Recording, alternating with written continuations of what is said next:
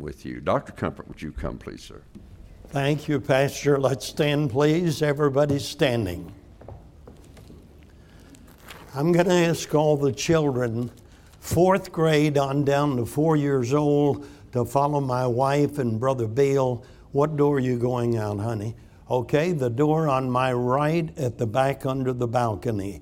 All the children uh, from fourth grade on down to four years old.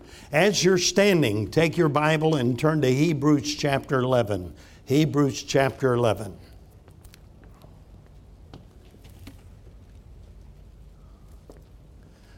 By the way, I told Alton today, I said, when you're here, I'm your boss. I said, when we're at college, you're my boss. And uh, so every time I go into chapel, I say, Alton, what do you want me to do today? And uh, I, I, I just like to go to church and blend in the wall. I don't care if anybody knows I'm there. I just want God to speak to my heart. I hope you'll come with the prayer that uh, Brother Beal preached about, revive my uh, heart in the midst of years, in the midst of years uh, make known thy joy. All right, Hebrews chapter 11, please, verses 24 through 27. It says, By faith, Moses, when he was come to years, refused to be called the son of Pharaoh's daughter, choosing rather to suffer affliction with the people of God than to enjoy the pleasures of sin for a season. By faith he forsook Egypt, not fearing the wrath of the king, for he endured as seeing him who is invisible. Now, verse 26 is the one I want to point out tonight. Esteeming the reproach of Christ greater riches than the treasures in Egypt, for he had respect unto the recompense of the reward. Thank you very much. You may be seated.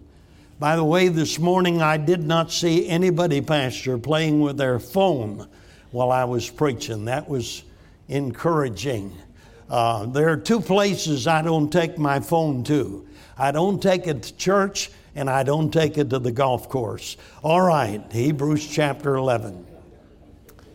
History tells us that the logical successor to the Pharaoh of Egypt would have been his son. In the event that Pharaoh did not have a son, his daughter's son would be the next Pharaoh of the land. Now, most of you are aware how Moses became Pharaoh's daughter's son. Uh, Pharaoh's daughter was down by the river of Egypt taking her daily bath. She didn't take a weekly bath like some people. I had a roommate in college that took a weekly bath, and it was bad, folks. Uh, we, we went to the dean of men and said, Listen, can we throw him in the showers and scrub him down? And uh, the dean of men gave us permission to do that. But it was so bad, his socks would almost stand up in the corner. But uh, uh, she took a daily bath, not a weekly bath. As she was taking her daily bath, she heard some crying going on in the bulrushes. She went over, picked up this little baby boy, and adopted him as her very own. She called him Moses. Do you know why she called him Moses? Because the word Moses means to draw out of the water. Now, make no mistake about it, folks. Moses was groomed to be the next Pharaoh of the land. As a matter of fact, Acts 7 in verse 22, it says, Moses was learned in all the wisdom of the Egyptians and was mighty in word and in deed. In other words, Moses, when he walked out the door on occasion, people would fall down and do obeisance to him. He wore the finest robes of his day. He rode in the finest chariots of his day. He had access to the finest private tutorage of his day. But there came a time in Moses' life when he had a decision to make. Am I going to waste my life in the palace of the king, or am I going to let my life count for God? Ladies and gentlemen, I'm speaking tonight on this subject. What are you going to do with your life. There are three things that Moses had to decide upon. Each one starts with the letter R. now, I wish I could take credit for this uh, outline, but God put it in the Bible. So, what are you going to do with your life? Three things he had to decide upon. Number one, his refusal. Will you notice, please, verse 24? It says, By faith, Moses, when he was come to years, refused to be called the son of Pharaoh's daughter. Look this way. Have you ever refused anything for the will of God?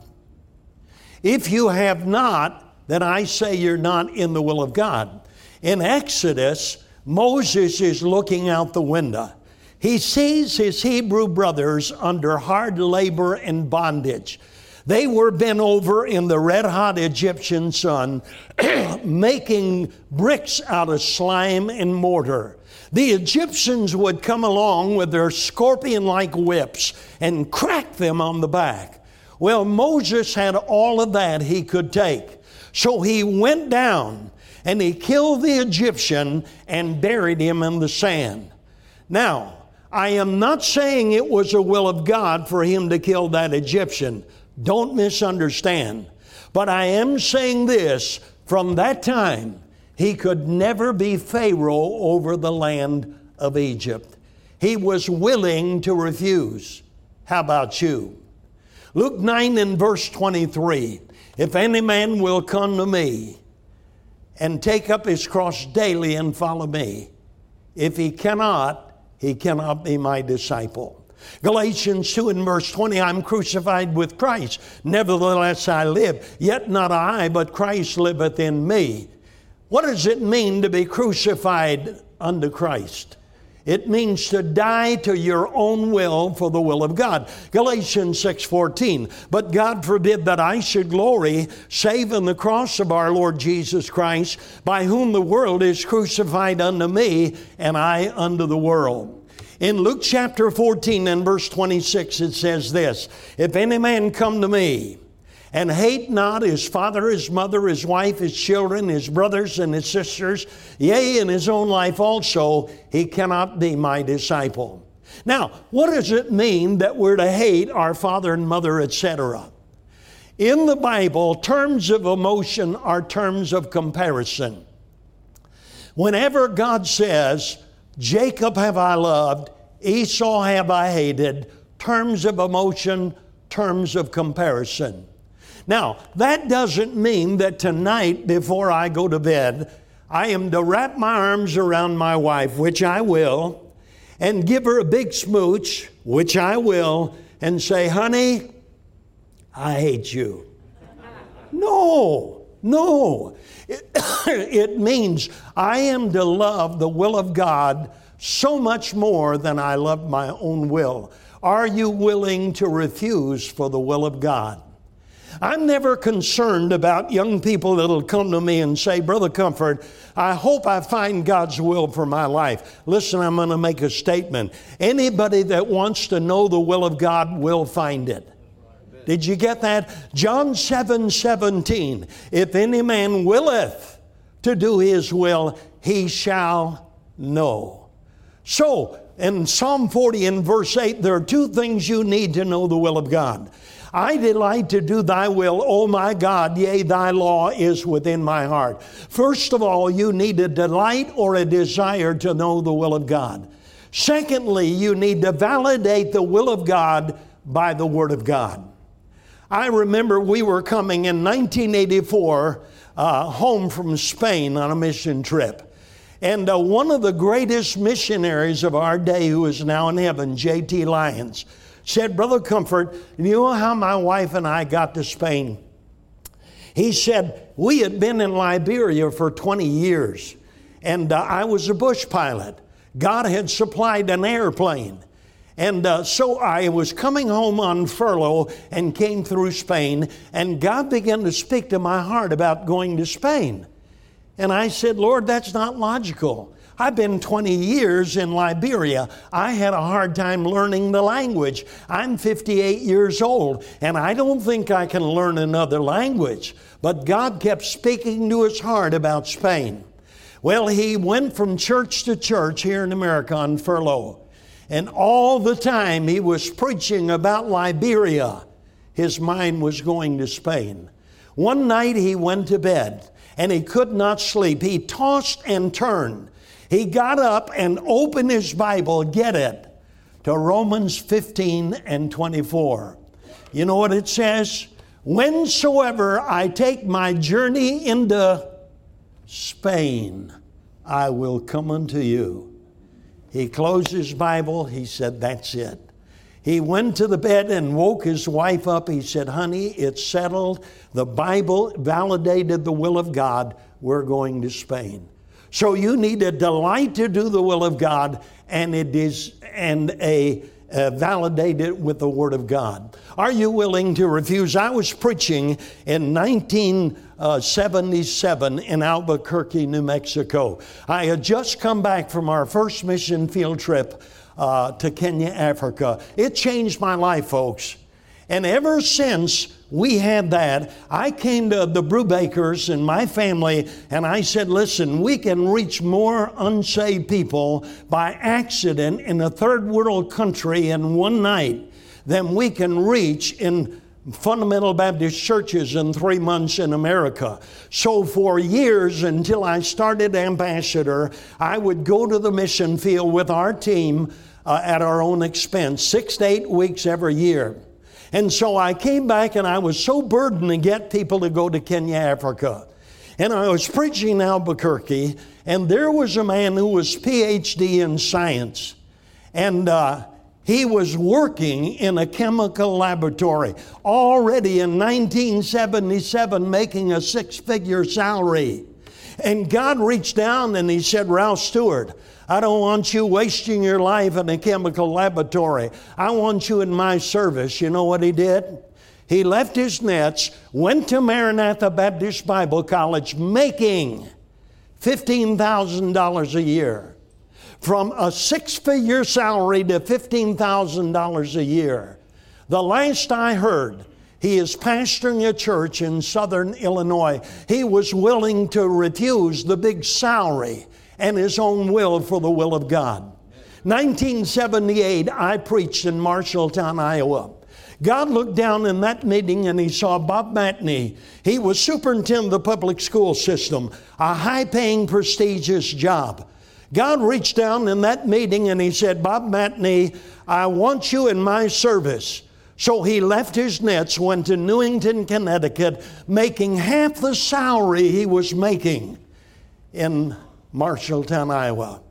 I preached in that school where he was a principal. When I preached pastor, 47 young people came down the aisle and surrendered for full time Christian service.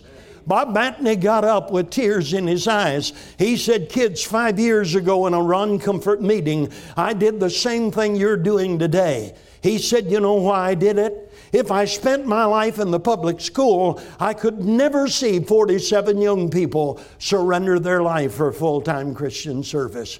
I want to ask you are you willing to refuse your own will for the will of God? Number one, his refusal. Notice, please, number two, verse 25, his reproach.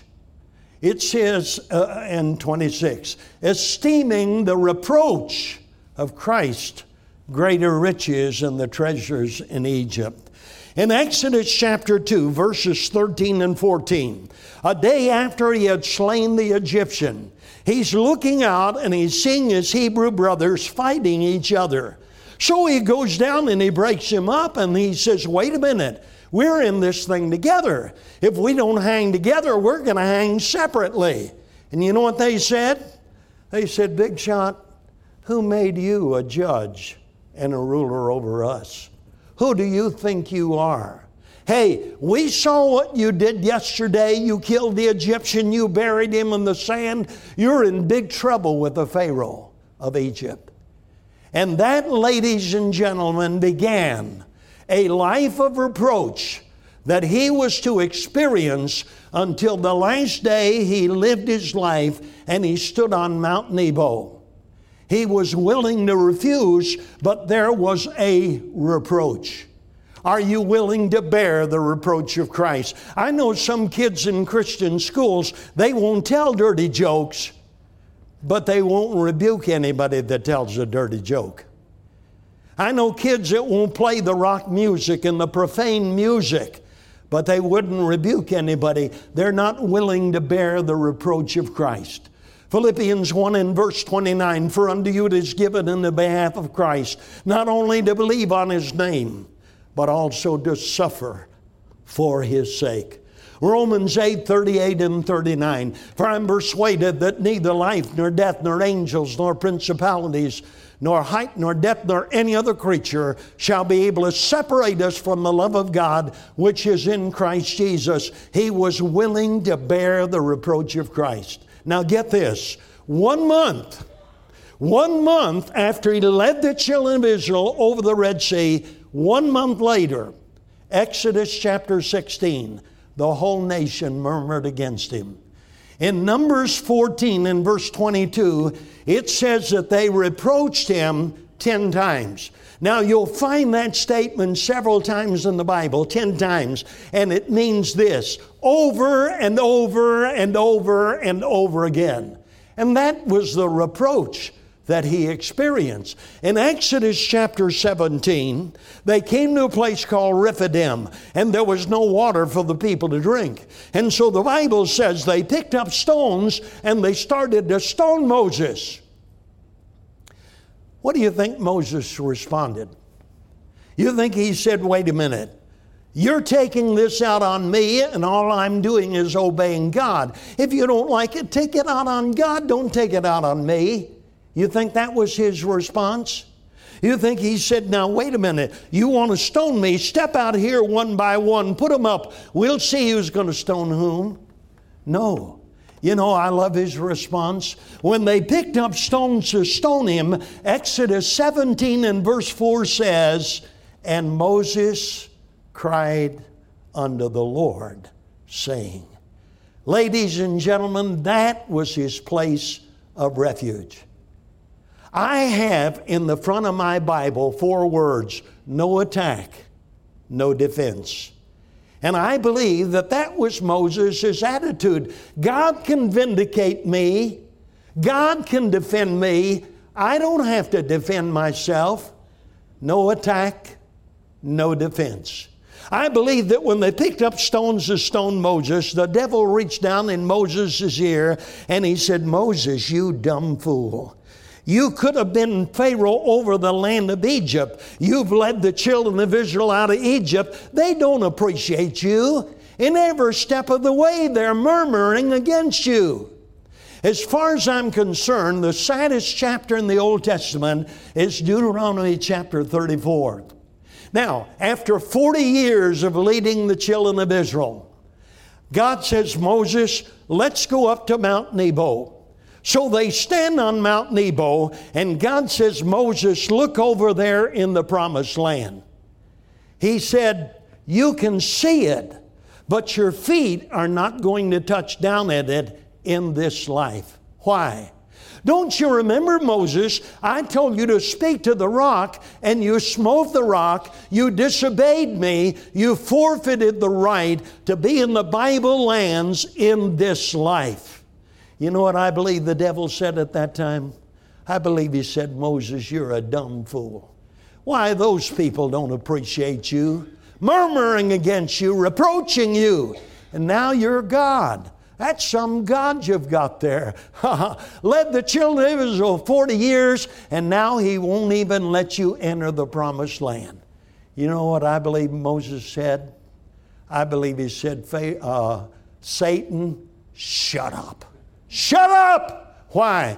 It's better to suffer reproach in the will of God than to sit in the palace of the king outside of the will of God. Now, listen to this. Tiger Woods entered the professional golf tour when it, uh, it was 1996. And since then, he has made $1.4 billion, billion with a B. He spent 40, $54 million for a private jet. He has a yacht 155 feet long, he spent 25 million for. He bought 10 acres in Jupiter, Florida for 55 million. He takes his own furniture with him to the PGA events so he can feel comfortable. Are you listening? The best day that I have had in the will of God far is superior than the best day he has had with all of his toys. And it is better to suffer reproach in the will of God than to sit in the palace of the king outside of the will of God. The world can't understand that. They can't understand how, in the midst of persecution, the child of God can still have the joy bells ringing in his soul. As a matter of fact, in Acts chapter 4 and verse 20, Peter, James, and John are taken in the Sanhedrin. And they say, You better shut up your mouth about this man Jesus. If you don't, we're going to cut your body to rivets with the cat of nine tails. You know how they did that? They tied their hands to a ring. They tied their legs to a ring so they were spread eagle they would take the leaded whip and beat him 13 times on the right side, 13 times in the center, 13 times on the left side. And they said, if you keep preaching about this man Jesus, we'll cut your body to rivets. You know what they said, Acts 4 and verse 20? We cannot but speak the things which we have seen and heard. Hey, go ahead and beat us. We're still going to preach about Jesus. In Acts chapter 5, this time they were not threatened. This time they were beaten 13 times on the right side, 13 times in the center, 13 times on the left side. You know what Acts 5:41 says? And they departed from the presence of the council what? Rejoicing that they were counted worthy to suffer shame for the name of Christ. You know the worst thing the Jews could do was to kill a Christian because the more they persecuted the Christians, the more they grew and multiplied. Acts chapter 7, Stephen is stoned. Acts chapter 8 and verse 4, they that were scattered went everywhere preaching the word. Acts chapter 12, James has his head cut off. But Acts chapter 12 and verse 24 says, But the word of God grew and multiplied. And when they martyred a Christian, they'd say, Man, these Christians really know how to die. They really know how to die. Do you know that every disciple that Jesus had died a martyr's death? Except John. John was boiled in hot seething oil banished to the Isle of Patmos, where he died a slow, painful, agonizing death. James, the brother of our Lord, when he was 92 years of age, he was taken to prison, beaten with the leaded whip, the cat of nine tails. But on his way to his execution, he led his executioner to Christ. And they both went out and died a martyr's death together. Matthew was slain with a large knife. Mark was dragged to death by the people of Alexandria. Luke was hanged on an olive tree. They got ready to crucify Peter. You know what he said? He said, No, I'm not worthy to die the way the Son of God did. So, at his own request, they crucified him upside down with his head pointing toward the ground. By the way, young people, do you know that's the origin of the so called peace symbol or the broken cross? When Titus and his Roman soldiers marched into Jerusalem in 70 AD, they carried the inverted or the broken cross. That's always been a symbol of anti Christendom. I think about Paul. Pastor, no place I've ever been affected me as much as being in the Mamertine prison, except in the open tomb of Christ. Have you ever been to the Mamertine prison? You go in uh, Rome, and there's a stone floor. There's a grate. They would remove the grate, they throw the, the prisoner down, and he, on one side, Paul was chained to a Roman soldier, on the other side to the cell. As he would lie there on the floor, he'd watch the rats as they gnawed away at his body. He would watch the lice as they crawled all over him. He wrote to Timothy in his dying days, and he said, Timothy, it's cold down here. Bring my coat. But you know what he said? Most of all, bring the parchments. You know what he was saying? He was saying, Listen, I'll endure the cold, I'll endure the darkness and the dampness. If you've got to forget anything, Forget my coat, but bring the Word of God. And the guide told us just before they cut off the head of the Apostle Paul, he led 37 of the guards to Jesus Christ. Think of that. And as they cut off his head, he was singing the praises of God. I think about Polycarp, the aged pastor of the church at Smyrna. When Polycarp was well in his 90s, he was taken to the proconsul, urged to renounce his faith in Christ and escape martyrdom. Polycarp came out with these famous words 80 and six years have I served the Lord Christ, and he's never done me anything but good. How then can I renounce my King and my Savior? They led this tottery old man out to nail him to the stake. And as they started to pound the 10 inch spikes, he said, No, no. He said, You don't have to nail me to the stake to secure my remaining in the fire. The same God that gave me grace to come to the fire will give me grace to remain in the fire without being nailed to the stake.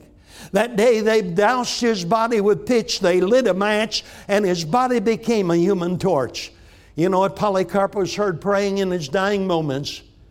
He was heard praying, I thank thee, O God, that thou hast preserved me until this moment and given me the opportunity of taking my place among the martyrs.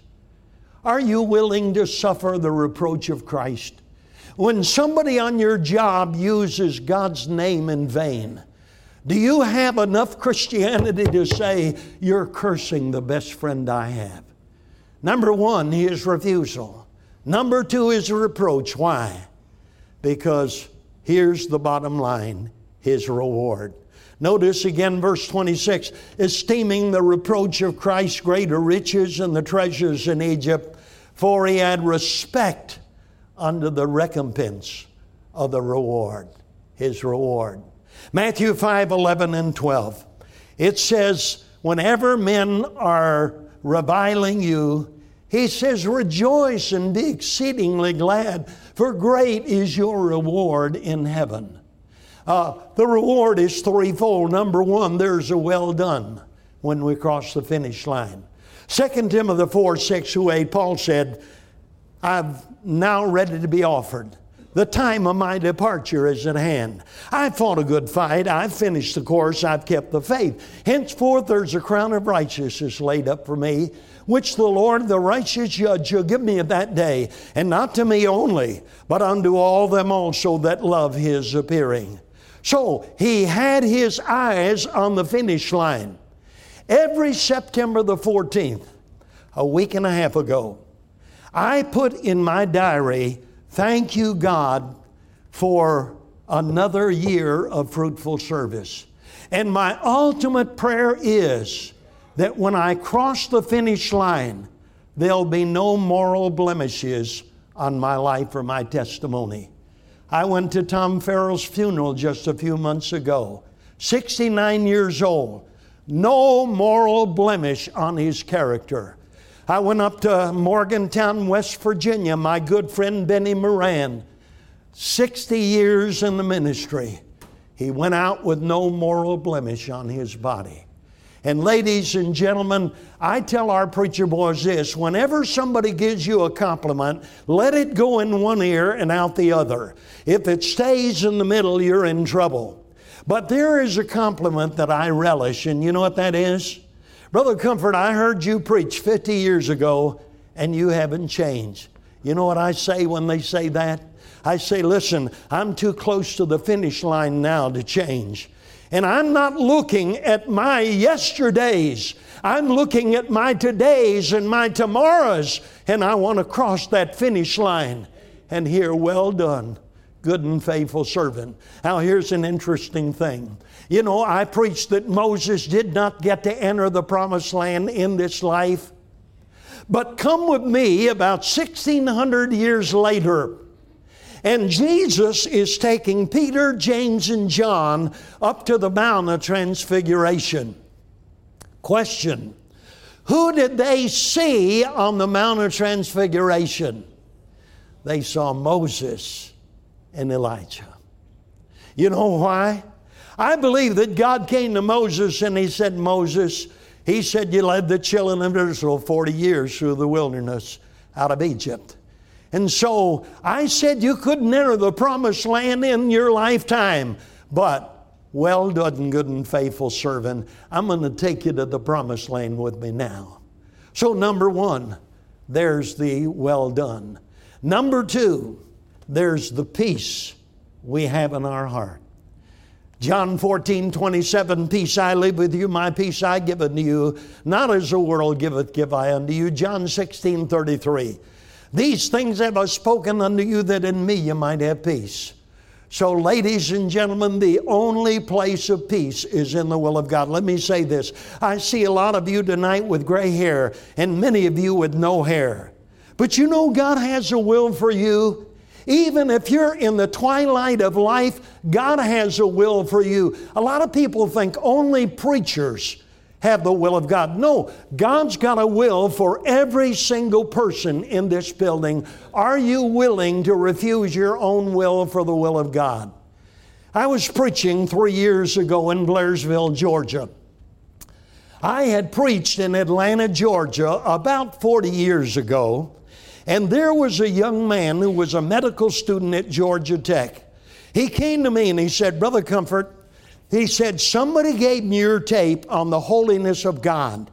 He said, I listened to it and I sat there with my mouth open. It was different than anything I'd ever heard. I caricatured God as a grandfatherly type, but he said that night when I heard your tape on the holiness of God, I realized what God was, his, what His nature was. And he said, after I played it through one time, I turned it over and I put it through the second time. And when it finished the second time, I was on my knees asking Jesus Christ to be my Savior. Well, that was 40 years before I preached in Blairsville, Georgia. So I got through preaching in Sunday school, and a man came into the pastor and he said, I want to talk to Brother Comfort after the service.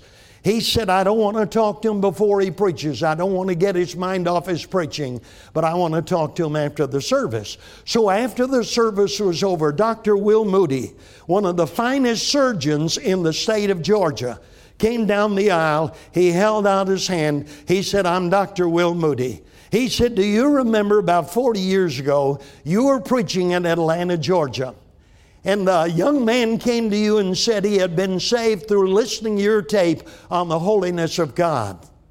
He said, I was that young man. He reached in his pocket and he pulled out that tape. He said, Here's that tape. I said, Dr. Moody, let me give you a CD. It's an updated version of that message. He said, You don't have enough money to buy this tape. He said, I'll have this tape till I die. I said, Dr. Moody, can we get together this week? I'd like to hear the circumstances surrounding your salvation. He said, Sure. On Tuesday, I had 11 surgeries. So Wednesday, we got together at a restaurant. I said, Now, Dr. Moody, tell me about your uh, experience in salvation and what surrounded it. He said, Well, I was in my frat house in Georgia Tech. He said, My frat brothers were in the next room smoking pot and drinking liquor. He said, But you know what I was doing? He said, I had my Bible open and I was praying, Dear God, please send somebody along to tell me how to be saved. And he said, When I got up from my knees, there was a knock to the door. He said, I went to the door and there was a young man from a college ministry, rich. He introduced himself. He had come around those guys smoking pot and drinking liquor. And uh, so when he introduced himself, Dr. Moody said, You know, I just got off my knees and I was asking God to send somebody along to show me how to be saved. He said, Can you show me how to be saved? He said, I surely can. He said, I'd like to give you a tape to listen to, and then I'll come back and uh, give you the plan of salvation. He didn't have to do that. Dr. Moody got saved after hearing it twice. And so I said, Tell me about your family. He said, My wife's saved. My three children are in Christian colleges studying to serve the Lord. And he said, It's so wonderful to be saved. He said, I'm not living my life to make money. I'm living my life to serve God with my life. He said, Now, I hope I do not offend you with this, but I'd like to give you an envelope.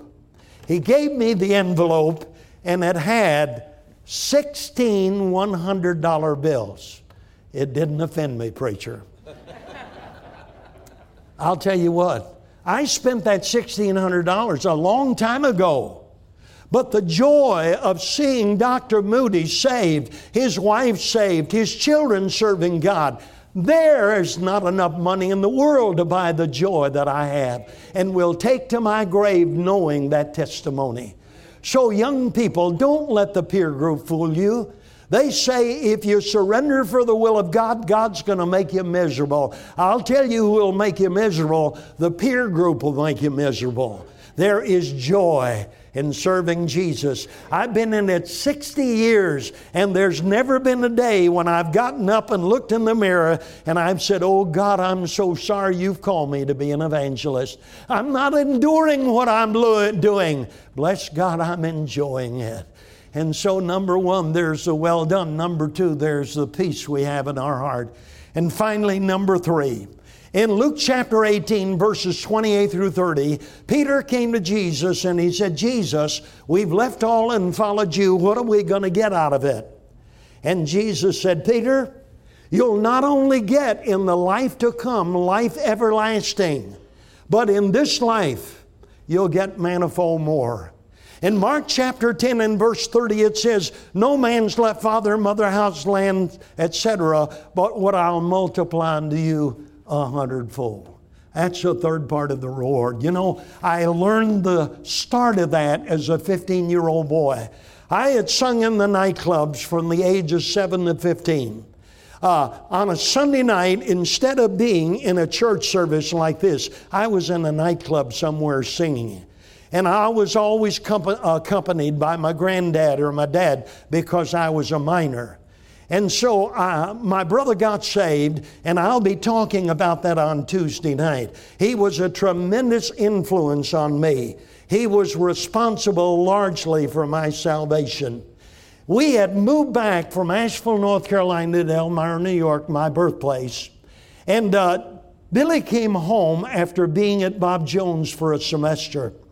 And he got me out on the street witnessing and winning people to Christ. We took the wordless book and we led children to Christ. And we had street meetings there in Elmira. And one day we were in a street meeting and Billy was preaching. And the police came and stopped us. He said, Boys, you can't do that. He said, You've got to have a permit to do that. So you can't preach on this street corner until you get that permit. Well, across the street from where we were having the street meeting was the Elmira Rescue Mission. Al Shaw, who had been a drunkard, and God saved him. And he got in the ministry, in a rescue mission ministry. So he came over to us and he said, Boys, he said, I've heard your preaching. He said, I like it. He said, That's the kind of preaching that I heard when I was born again. I used to be a terrible drunk and God saved me. He said, Whereas the police will not let you preach on the street corner, he said, You can transfer to the rescue mission. He looked at my brother Billy and he said, Billy, I heard you preach. I like it. He said, I want you to preach three weeks in the rescue mission. And Ronnie, you do the singing, Billy, you do the preaching. Well, I came to my dad. And I said, Dad, God saved me. He's called me to preach. And I said, if you'll let me go to Bob Jones Academy as a 10th grader, I'll start preparing to be a preacher. He said, Son, you're a fool. He said, Everything we've worked for all of your life is down the tube. I said, Dad, that's in the past. I don't care about that anymore. God saved me. He's called me to preach. If you'll let me go, I'll go. He said, You can go, but I'll tell you what, if you go, I will not send you one penny. The three years I was in the academy, it cost the same as the university. My dad did not send me one penny. The four years I was in college, one day dad broke his word and sent me $5. In seven years, he sent me a total of $5. But I'll tell you how God began to multiply into me moms and dads.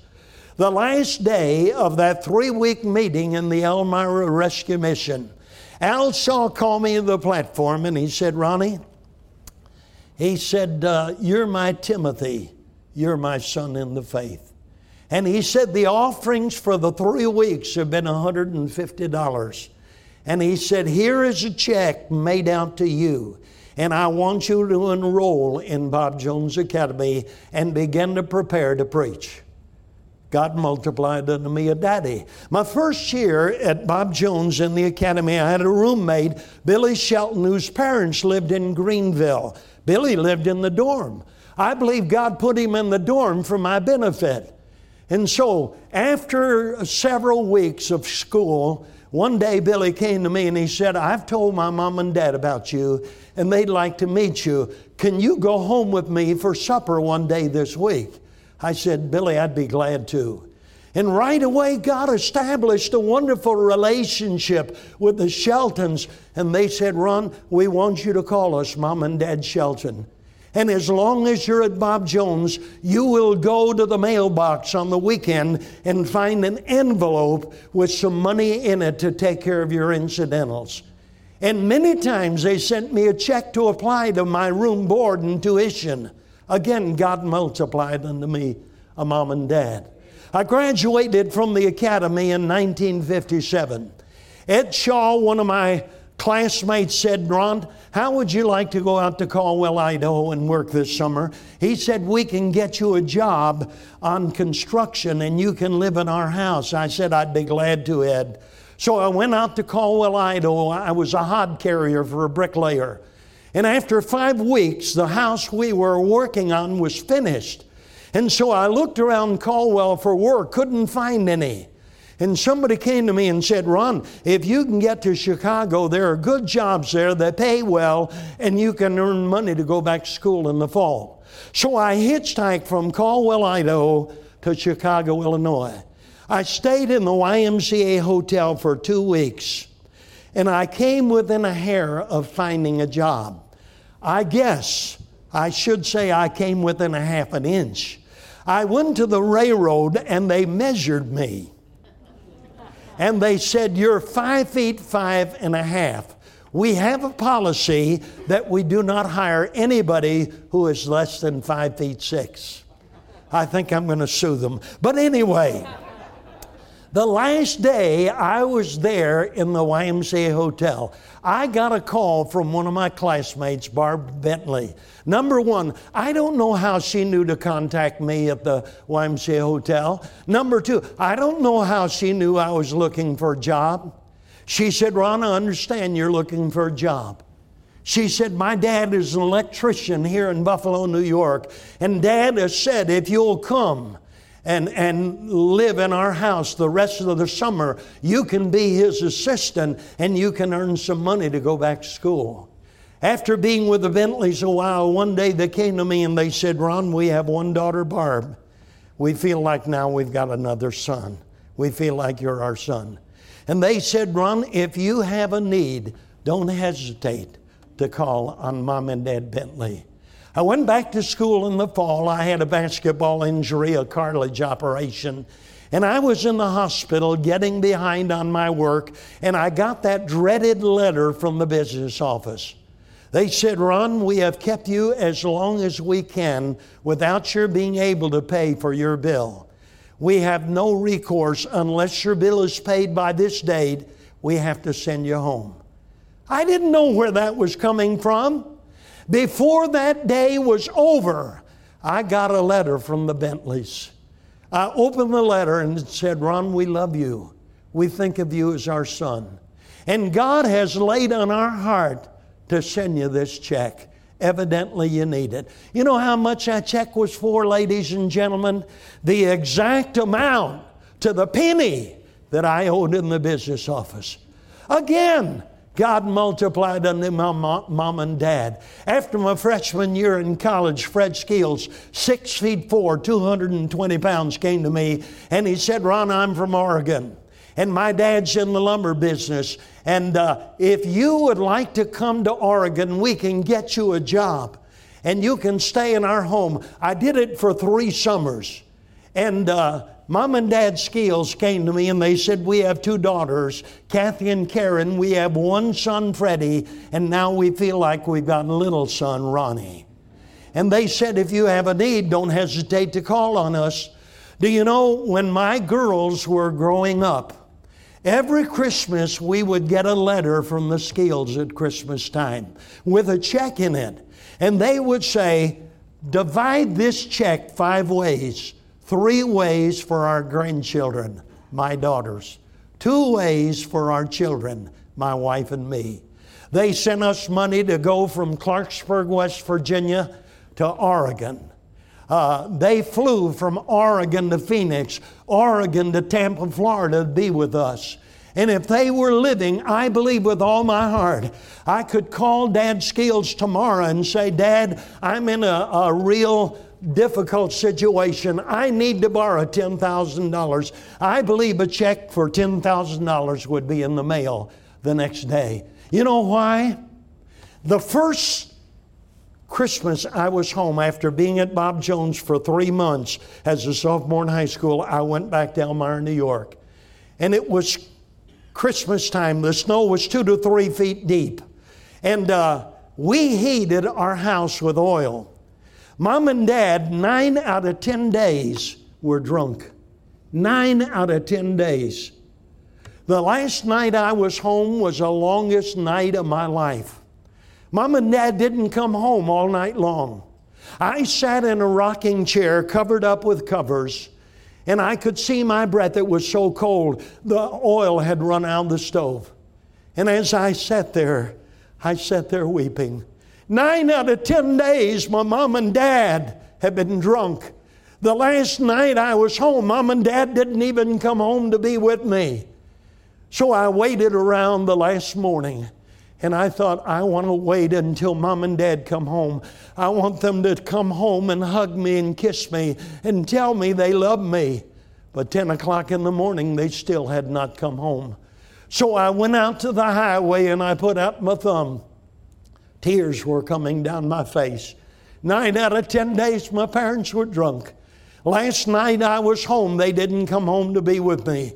The last morning they didn't come home to tell me they loved me. But you listen to me. God Almighty has made that up to me hundreds of times in these years I've been saved. And He said, if you're willing to leave it all, I'll multiply unto you a hundredfold. Some of you tonight are like the poet struggling with the will of God. I said, Let me walk in the fields. He said, No, walk in the town. I said, But there are no flowers there. He said, No flowers, but a crown. I said, But the sky is dark and there's nothing but noise and din. He wept as he sent me back. There's more, he said. There's sin. I said, But I'll miss the light. And friends will miss me, they say. He said, Choose today whether I am to miss you or they. I pleaded for time to be given. He said, Is it hard to decide? Twill not seem so hard in heaven to have followed the steps of your guide. I took one look at the fields, then cast my face toward the town. He said, My child, will you yield? Will you give up the flowers for the crown? Then into my hand went his, and into my heart came he. And now I walk in the light divine, the path I had feared to see. I want to close by reading this. Now, I want to challenge you, parents and you, grandparents. Would you pray not only would you surrender your own life to the will of God, but would you pray for your children or your grandchildren to surrender their life for the will of God? I received this letter a couple of years ago, an email from a young man who's a student at Pensacola Christian College. He said around 40 years ago, you preached a message at Franklin Road Baptist Church about praying for your kids to be in the ministry. At the end of the sermon, you said to the congregation to stand up if they would commit to praying every day for their kids to be in the ministry. Well, my grandparents, Stan and Mary Williams, stood up and committed to pray every day for their kids to be in the ministry. Long story short, their son and daughter were both called into the ministry. And still are in the ministry today. My Aunt Melissa went to Bible college and married a guy named Bruce Barker. They have now been in the ministry for over 25 years. My dad, Jonathan Williams, also went to Bible college and married Angela Rice. We have been in the ministry for over 22 years. He says this. But had you not preached what you did at Franklin Road Baptist Church about praying for your kids to be in the ministry, my grandparents probably would not have committed that, and my life would be totally different.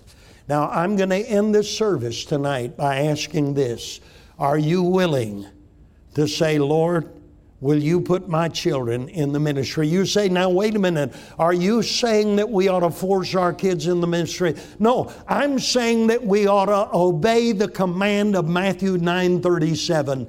Pray ye the Lord of the harvest that he'd send forth laborers into his harvest. Let's bow our heads in prayer.